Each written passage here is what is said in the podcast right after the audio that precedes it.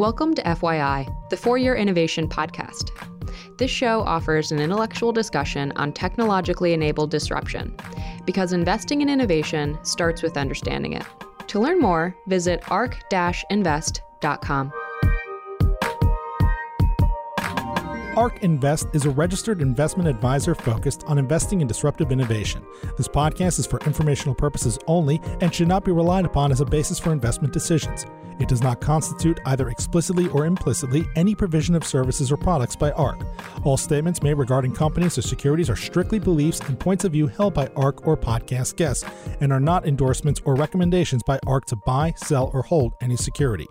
Clients of ARK Investment Management may maintain positions in the securities discussed in this podcast.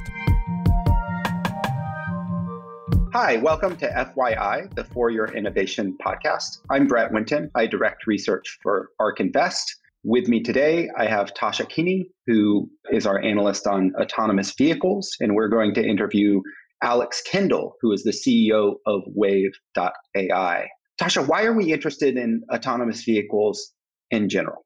Well, the research that we've done at ARK shows that an autonomous taxi could price to the consumer at scale at about 25 cents per mile.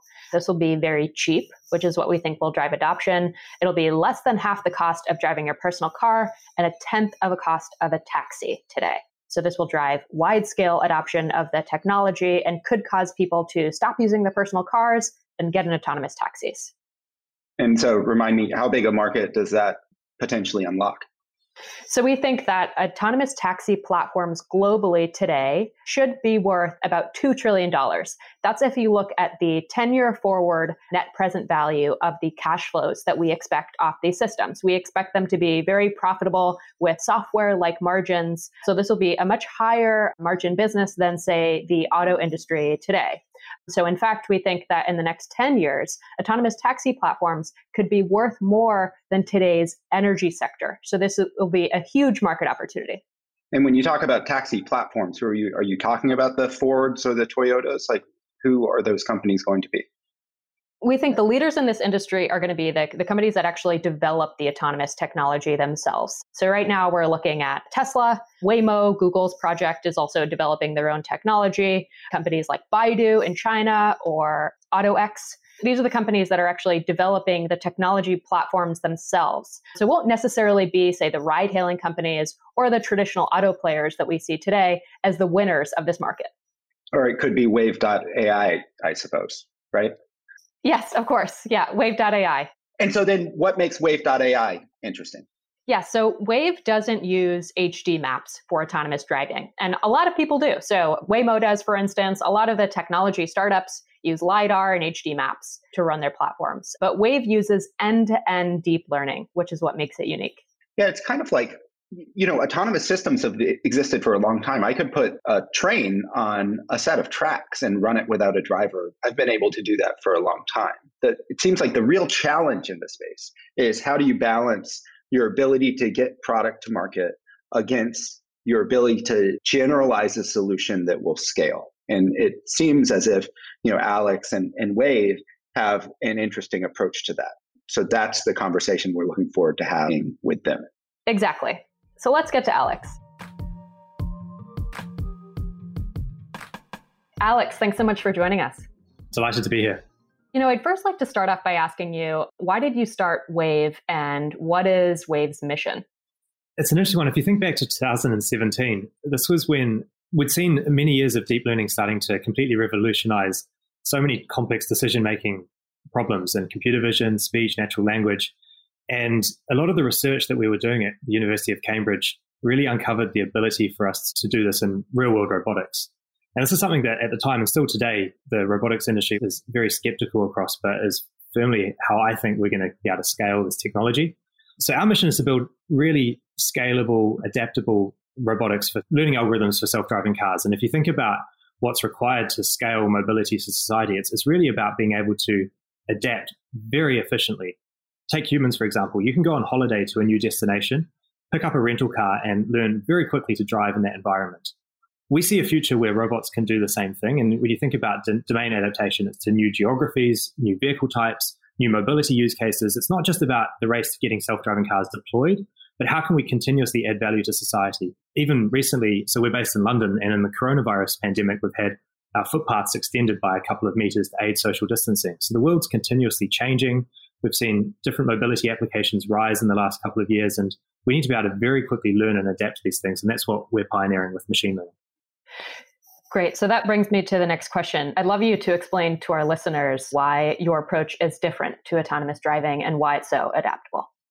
We've made the bold step about committing to going to a full end to end learning approach. This means that we use machine learning to optimize driving algorithm end to end, right from the input to the output, where the input for our self driving car is camera sensor data and the output is a motion plan for the vehicle.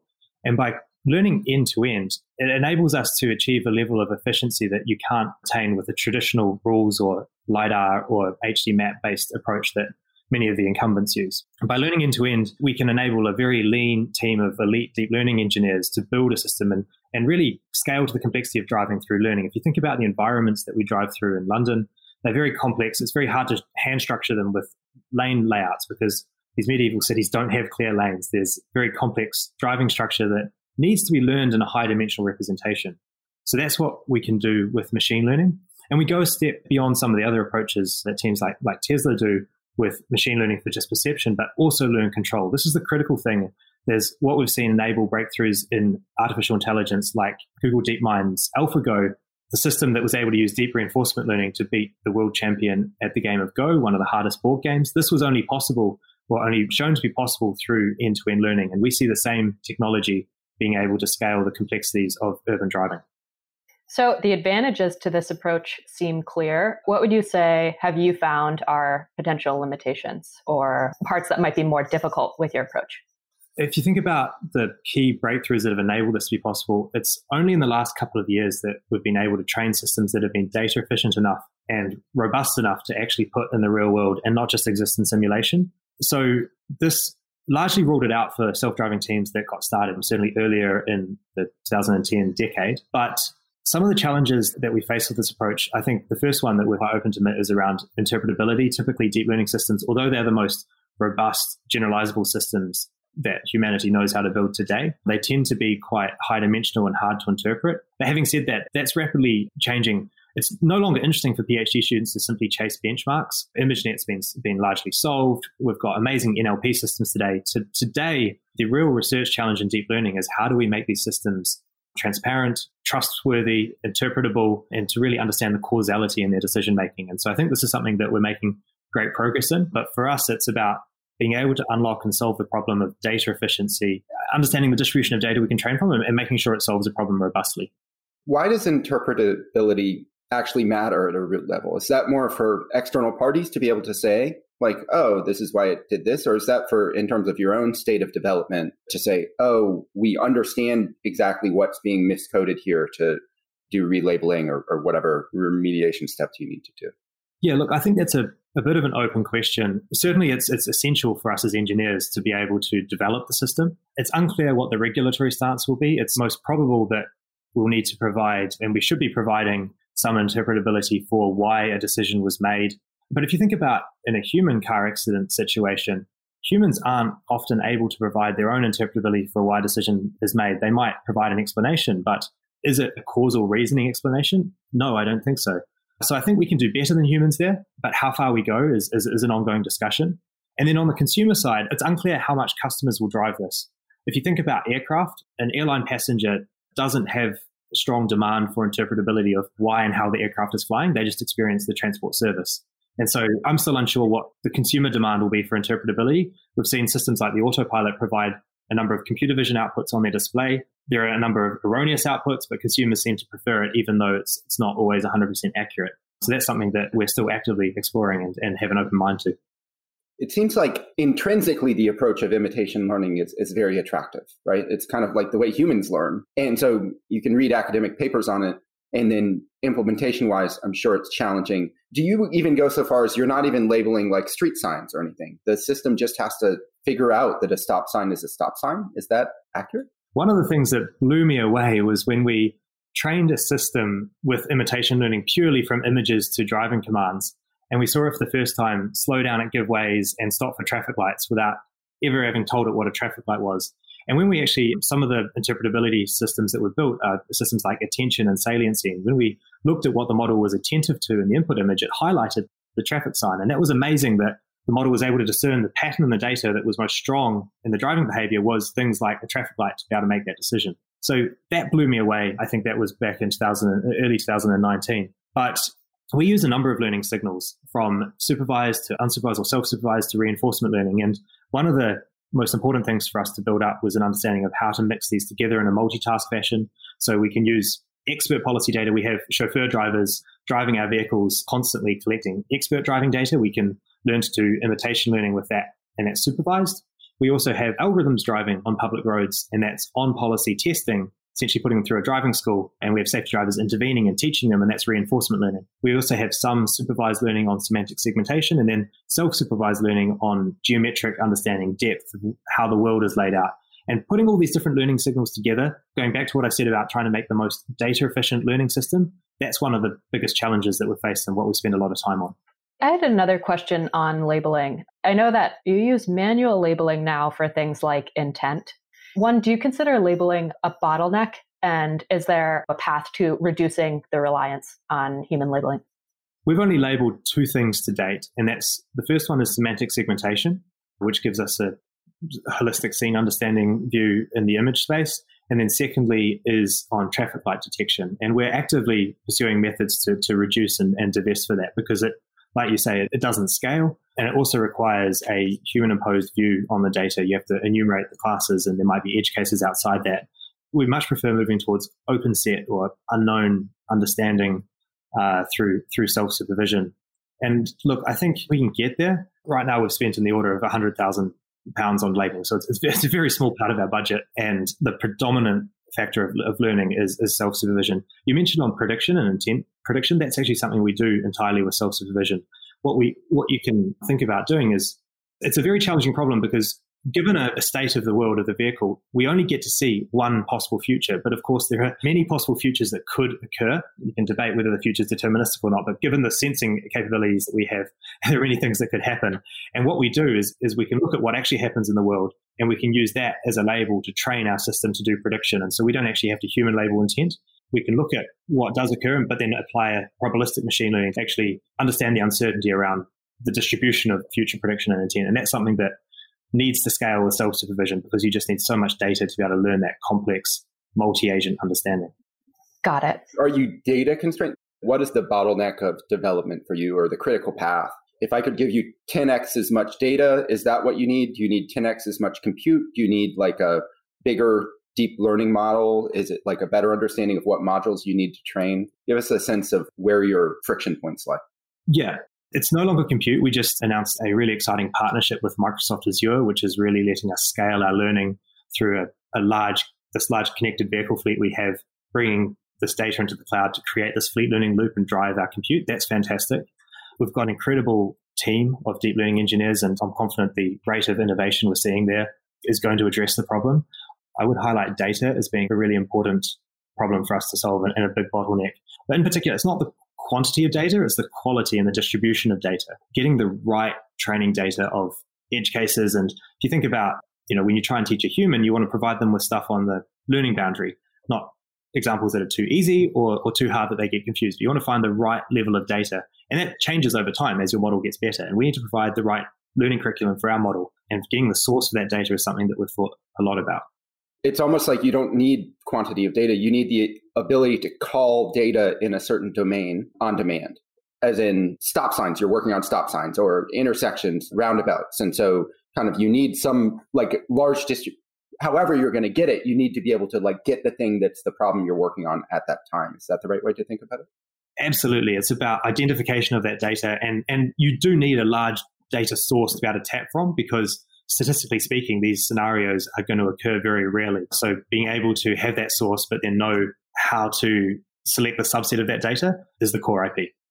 Do you have a sense for? So I have like a rule of thumb that I just made up that I have no idea if it's true, but it's basically as you get every additional nine of accuracy.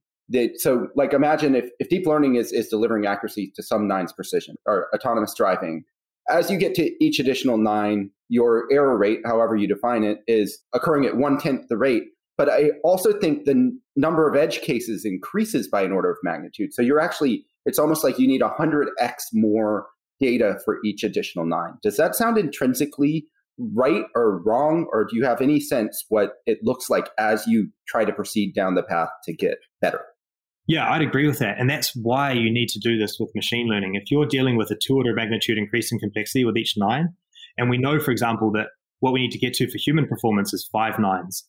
Humans can drive through a traffic light with 99.999, so five nines percent of the time without having an accident causing injury. So that's the kind of level we need to get to. And if you're going through a 100x increase in complexity with each nine, the challenge you're going to face if you're doing a rules based system is that you're just going to be exploding with the amount of autonomy triage engineers you need to create these rules and make sure they don't interfere with each other. It just it, it, blows my mind. The nice thing about machine learning is the more data we get, we just re-optimize the model and it excels rather than buckles with increasing amounts of data and complexity. It's fantastic. And so with the right data source and the right compute and learning loop, this is the future that I think we can build. I'd agree with that rule of thumb though. How do you internally measure kind of your rate of progress? Like you say, the innovation rate is happening well. Like, what is the thing that you're looking at to know, oh, you know, this month we're better than last month? Yeah. Hey, we just wrote a, a blog series on this if you want to read it on our website wayve.ai slash blog. But essentially, I think having the right metric is, I mean, we know throughout business that if you can, if you know the right metric to optimize, then that's the first step to a succeeding team. I mean, we've seen this in machine learning, right? Like the ImageNet benchmark that really drove modern deep learning through 2010 to 15 gave us things like residual connections, batch normalization, a bunch of deep learning technologies that have made what we're doing today possible. The problem with driving is that we don't have a static trained test set, right? Every time we go out into the environment, the world changes. And so in order to really accurately measure this, we need to come up with a new testing paradigm. I think what the industry does right now, most companies will typically have a fixed route that they do every day and then try and measure the overall intervention rate on that route or something like this. I think that's broken because it doesn't encourage scalability, it doesn't encourage diversity, and you can't really compare apples with oranges. What we've built is a system that lets us compare self driving system A driving in location X with self driving system B driving in location Y. And this is really powerful because it lets us compare ideas across domains. What we do is we have a very efficient way to label every experience we have with where it exists in our operational driving domain, within what weather it is, what scenario type it is, and what the traffic is like around it. And so once we can identify exactly where that experience exists in, if we can then get enough experience in that specific bucket, then we can compare performance. So let's say we have one model that's testing driving through a roundabout in the rain with a cyclist beside us. If we can identify it's doing that, then we can compare models on level terms. And we look at metrics on a per scenario basis. This is what we use to measure and drive our performance up. One of the things that we've been fascinated by is kind of the industry dynamics that led traditional players as well as Waymo and, and Tesla to say, oh, we are this many years away. And even Waymo said they were going to commercialize within, I mean, I think they were three months out from when they were supposedly going to commercialize when they said, yes, we're going to do it. And they didn't practically commercialize. They still are maybe now they are practically commercializing 5x longer than that three month window that they thought. What do you think is leading people astray? What's going on there? I mean, there's so many factors there. It becomes very hard to forecast when you have a logarithmic curve or something that has such few data points. One of the things that's fascinated me with Waymo's recent transparency about their safety report is just how capital intensive their safety validation has been. And I think there's also maybe political and other factors at play around do you have the capital to afford to keep running in pilot mode? Are you forced to move to the stage? What is the risk around it being first mover and all these kind of things? And I think those factors have become larger than the safety case. I suspect the safety case has been there for Waymo some time ago, but they've chosen to launch last month for commercial reasons. But in particular, I feel like we need to move to a world where we can validate systems much more efficiently without requiring a thousand car fleet to test for a whole year. How can we have the data offline to be able to do the tests and simulation and through offline evaluation such that with a new idea, we can validate it, let's say overnight and ship an over the air update to our fleet? I think that's the world we need to get to where validation of a system doesn't cost billions of dollars in, multiple years with a gigantic fleet, but how can we do it more efficiently overnight? And that can drive the innovation and the kind of over the air updates we've seen and to push forward software and, and other less safety critical realms. Can I ask you more about your path to commercialization from here? Sort of what does that look like? I'm really excited to see this this technology scale and Right now, we're very much focused on the technology narrative externally and internally exploring a number of different use cases. But I think it's important to keep the narrative focused on the technology just because I feel like getting undue hype around this sector that's already been overhyped is very damaging. Having said that, personally, and as Wayve, we're very excited about mobility across public transport, ride hailing, and delivery. I think those are the areas that is the future of transport. And we see our product as a learning system and data. And given those two, we can deploy very efficiently into a given mobility vertical. We want to be able to adapt very quickly, like I said at the start of this conversation, to new things. So, to give a more concrete example, I think it's really only us and Tesla that are, really investing in a computer vision driven, scalable approach that doesn't require an HD map. And I feel like there might be a world where we see Tesla act as, as more of a iPhone, if we're to use a smartphone analogy, where it's fully integrated.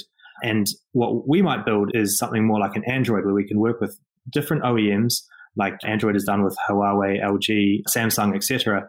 And we can build a system that can integrate with many different types of vehicles, address many different use cases. We don't want to commit to a single platform like perhaps a company like Nuro has done with their R1 bot.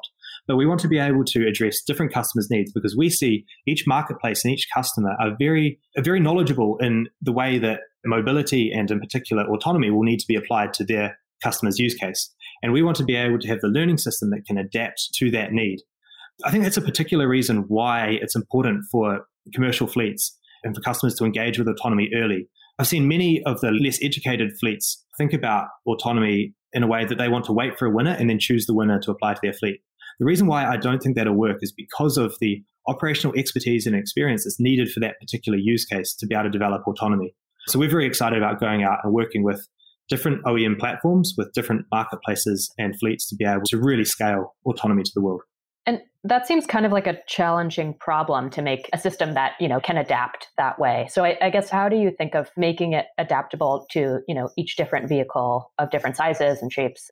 Yeah, that's why we haven't we talk about this a lot internally. We haven't made any design decisions that preclude us from scaling to 100 cities and 100 fleets. That's very much a focus of what we are building, whether it's things like over reliance on internal calibration of sensors. If you do that, then you can't adapt to different sensing locations, or whether it's over reliance on virtual or physical infrastructure. Rather than adding a different sensor for every edge case, we want to improve the intelligence on board our platform. I think if you think about some of the stats around what humans can do with our two eyes, you know, we have about, I think it's about 10 gigabits of per second of information come from our eyes through to our brain of information. It's, it's a very lean sensor compared to what we might see from a camera. Let's say even something as, as low as a one megapixel camera that we're seeing on some today's OEMs ADAS or L2 driving systems. And so I think it's really about focusing on building the intelligence behind these sensing and behind these sensors and being able to focus on systems that have a feedback loop that lets you grow with complexity of data. That's the key to being able to scale. And that's something that we won't compromise on. By sticking in the visual sensor domain, it seems like it does give you the opportunity to either install hardware on a bunch of different other external parties' vehicles or even accept data from external parties coming off of their systems. I mean, is that a potential partnership route for you that you see in terms of solving the data problem? Is like that the solution to that essentially? Spot on. That's, and that's exactly what we've done. I think if you think about the traditional approach to self driving that requires lots of rule based tuning, you need your own fleet of autonomous vehicles that cost more than 300,000 US dollars per vehicle per robot. And this is just hugely expensive to be able to tune your rule based system. With machine learning, we really need tons of off policy data where we just need arbitrary driving data to be able to learn our representations and learn with our deep learning models. Coupled with the fact that our sensing platform is very scalable, we're able to put sensing platforms, let's call them full self driving ready sensing platforms on commercial fleets at scale to build up that data asset that lets them commercialize autonomy, that lets them build the safety case while we work on piloting an autonomy use case with them. So we absolutely see data as being valuable, and building up that data asset is something that we're very good at.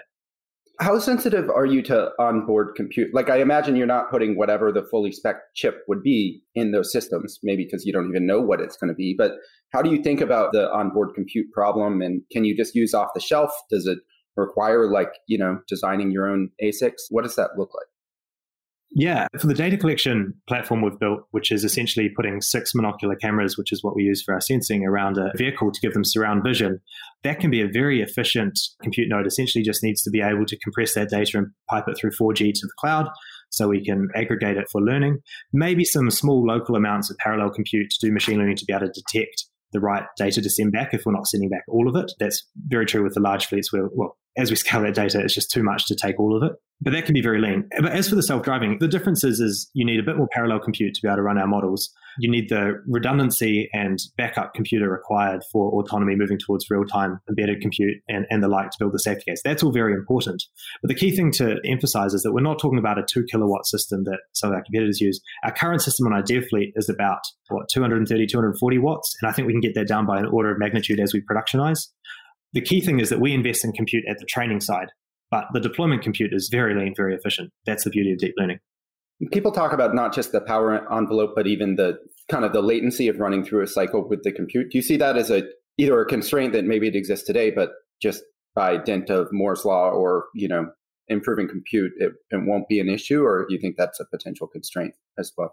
Look, I don't think so. When you have complex connected vehicle approaches to AV, I think all these latencies really matter. But when you're just literally, for those that have played around with deep learning, literally our onboard compute when we drive our self-driving car is literally running model.forward. It's doing a single forward pass of a neural network with all of the synchronized input data. It's a very basic inference system. And I don't think latency is a huge problem, especially as we're focusing on urban driving. Maybe it becomes more of an issue at, at highway speeds, but we can easily run a model at 30 hertz, which is more than enough for urban driving. I think looking at some safety calculations, even 15 hertz might be sufficient at a very basic level at, at low speeds, but that's not a front of mind concern for our technology. And as you think about how you'll potentially prove to regulators, hey, my system's safe, it's safer than humans, there's been research that's said that it's a certain number of miles. You know, we've estimated it's like between one and 10 billion miles that you need to show. Do you consider that on a scenario by scenario basis? How do you think of that? Yeah, we do. We see that we need to build up the evidence driven safety case on a scenario level within the operational design domain, within the ODD, the driving domain that we're deploying in. Now, this might come from a variety of sources. It might come from on road testing, it might come from looking at log data or off policy evaluation that we've got, or it might come from simulation. There are many different sources. It could even come from shadow mode from units we've deployed that aren't capable of actually driving.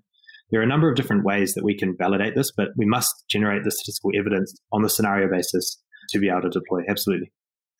Have you found that? Do you think that regulation is something that could potentially hold you back? I guess, how do you think of regulation around the world? And then what markets do you find sort of the most interesting opportunities for Wayve? Yeah, we've been really impressed with how regulation is handled in the UK. It has absolutely enabled everything we wanted to do today. We can test on any road throughout the UK, and we are testing throughout the UK. You know, we recently trained a system in London, deployed it in places like Cambridge and Birmingham, and showed that it could drive with similar performance metrics. It's great to see that it's very technology agnostic. It's not overly focused on regulating for, let's say, a HD map or a rule based approach, but it's technology agnostic. It's supporting what we're doing, which is the, one of the key concerns we have, given the large stakeholders are, are firmly in the in the traditional historical approach of, of doing autonomous driving. So that's great to see. And I also am not super concerned about this going forward because, look, the incentive for autonomy is so large for a country's both GDP and also for reducing road deaths.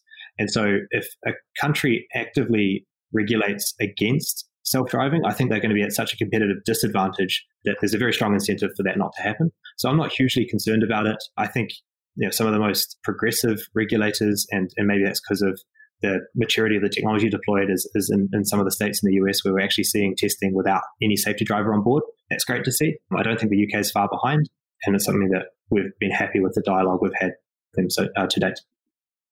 And you said that public transit was something that you'd tackle along with logistics and, and ride hailing opportunities. I guess why public transit? Because when we've thought about, you know, what we think will drive the adoption, we've always thought it could be this big cost differential that you get with autonomous driving. And it seems like that would be a smaller differential in that case. So I guess what makes it an interesting market?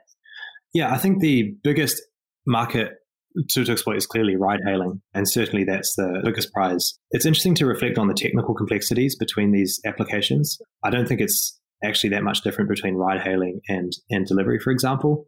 Public transport can have its other complexities, but the fixed route nature does make it a little bit simple, a little bit more simple, if, if you could say that. But we really care about speed to scaling this and you know getting access to data and moving quickly. And I think working with commercial partners in ride hailing and delivery spaces is going to make more sense short term.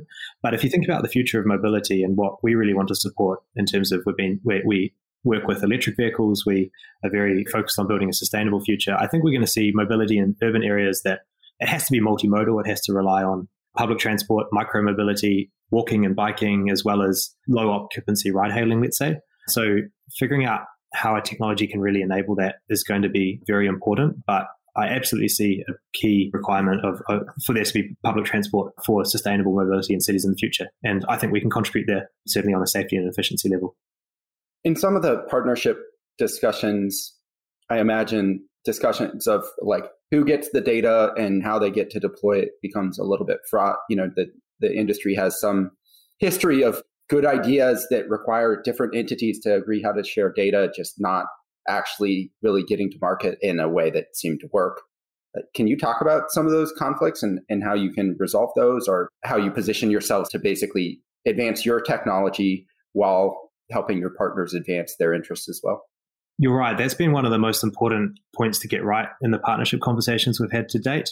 I think everyone, well, at least those that are, have looked into the space, realize the, the intrinsic value in data and building up a data asset, certainly to not only be enable the autonomy for that platform, but then also to enable the safety case, it can be hugely valuable. Where we position is that we're very focused on building a scalable autonomous driving system. So we work with partners where we where we solely focus on using the data internally for advancing self-driving. But we work with them to also build up their own internal data asset to give them the rights, the ownership, and the access of this data to give them the optionality to go into certainly to go, and, uh, go into and exploit learning based autonomous driving systems. So I think this has been great to see that that fleets do realize the importance of this and are willing to invest in it.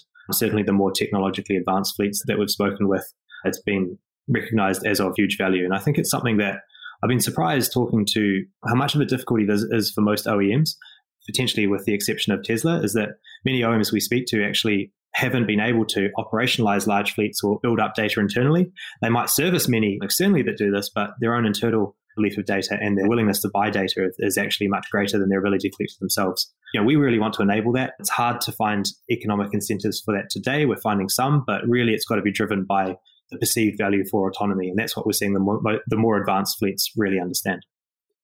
Do you think that, like, if you were to divide the world into two chunks and, and we'll leave Tesla out and even Waymo out, but divide it into kind of the ride hailing type platform companies and then the traditional OEM space. What would you say are the odds of one versus the other? I guess developing their own autonomous systems or, or aggressively deploying autonomous systems. Is there an intrinsic winner between those two sets of parties? Or I mean, we have our own view, but.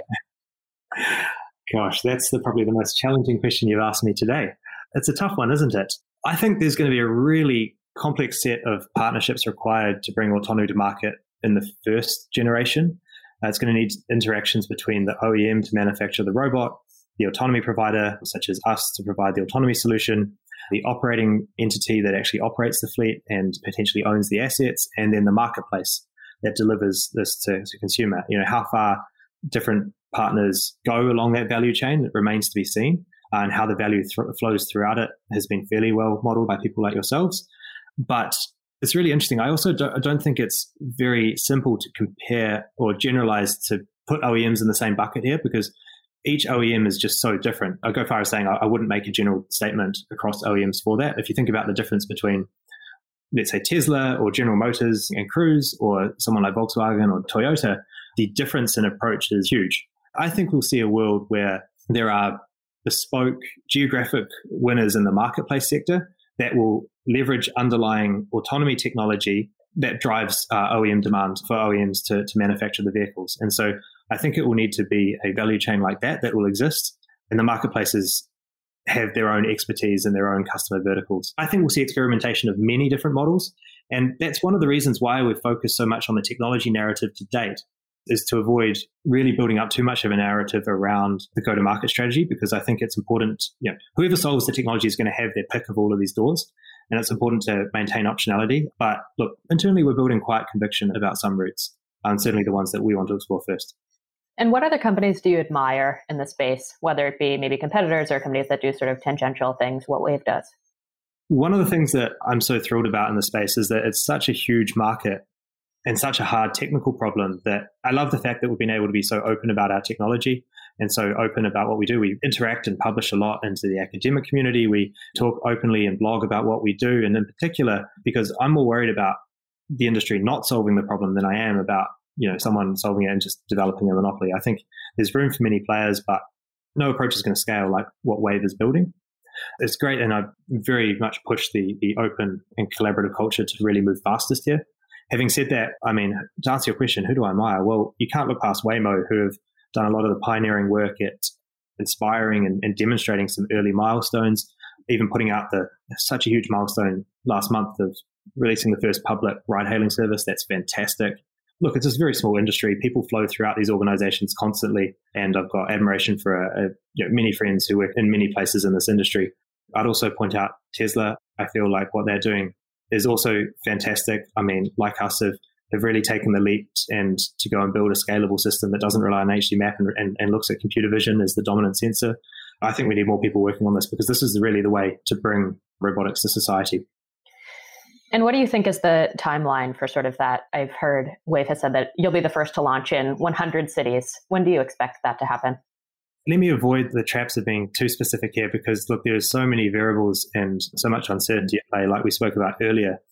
What I would say though is that I think we're going to see autonomy technology. I mean, we're already seeing it prevalent with you know, brute force in some constrained environments.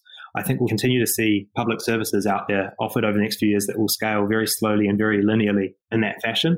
I think our technology will go through a similar process to Waymo of piloting and, and demonstrating the safety case and, and showing it in a, in a number of different verticals. But what I would like to see towards the middle of this decade is for our technology to start scaling in the way that we saw Uber take the world by storm with their deployment of ride hailing.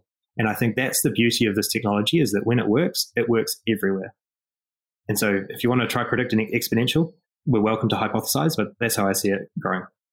Would you move through like assisted driving domain before getting to full autonomy? Is that a potential pathway for you to commercialize, or, or do you think that it's kind of like you just need to take the driver out from behind the wheel? Yeah, I think you need to take the, the driver out from behind the wheel. There are a number of well spoken about problems of over reliance on level two technology. Having said that, it's very interesting to see the full self driving system that, that Tesla has released. And it, I mean, there's going to be so much great learning and data that comes from that deployment. It's going to be interesting to see what the consumer reaction is, what the regulation reaction is as that matures and scales. I'm fully focused on the, we're fully focused on the vision of full autonomy. I think that's where we've got to remain focused, and that's what will get scaled.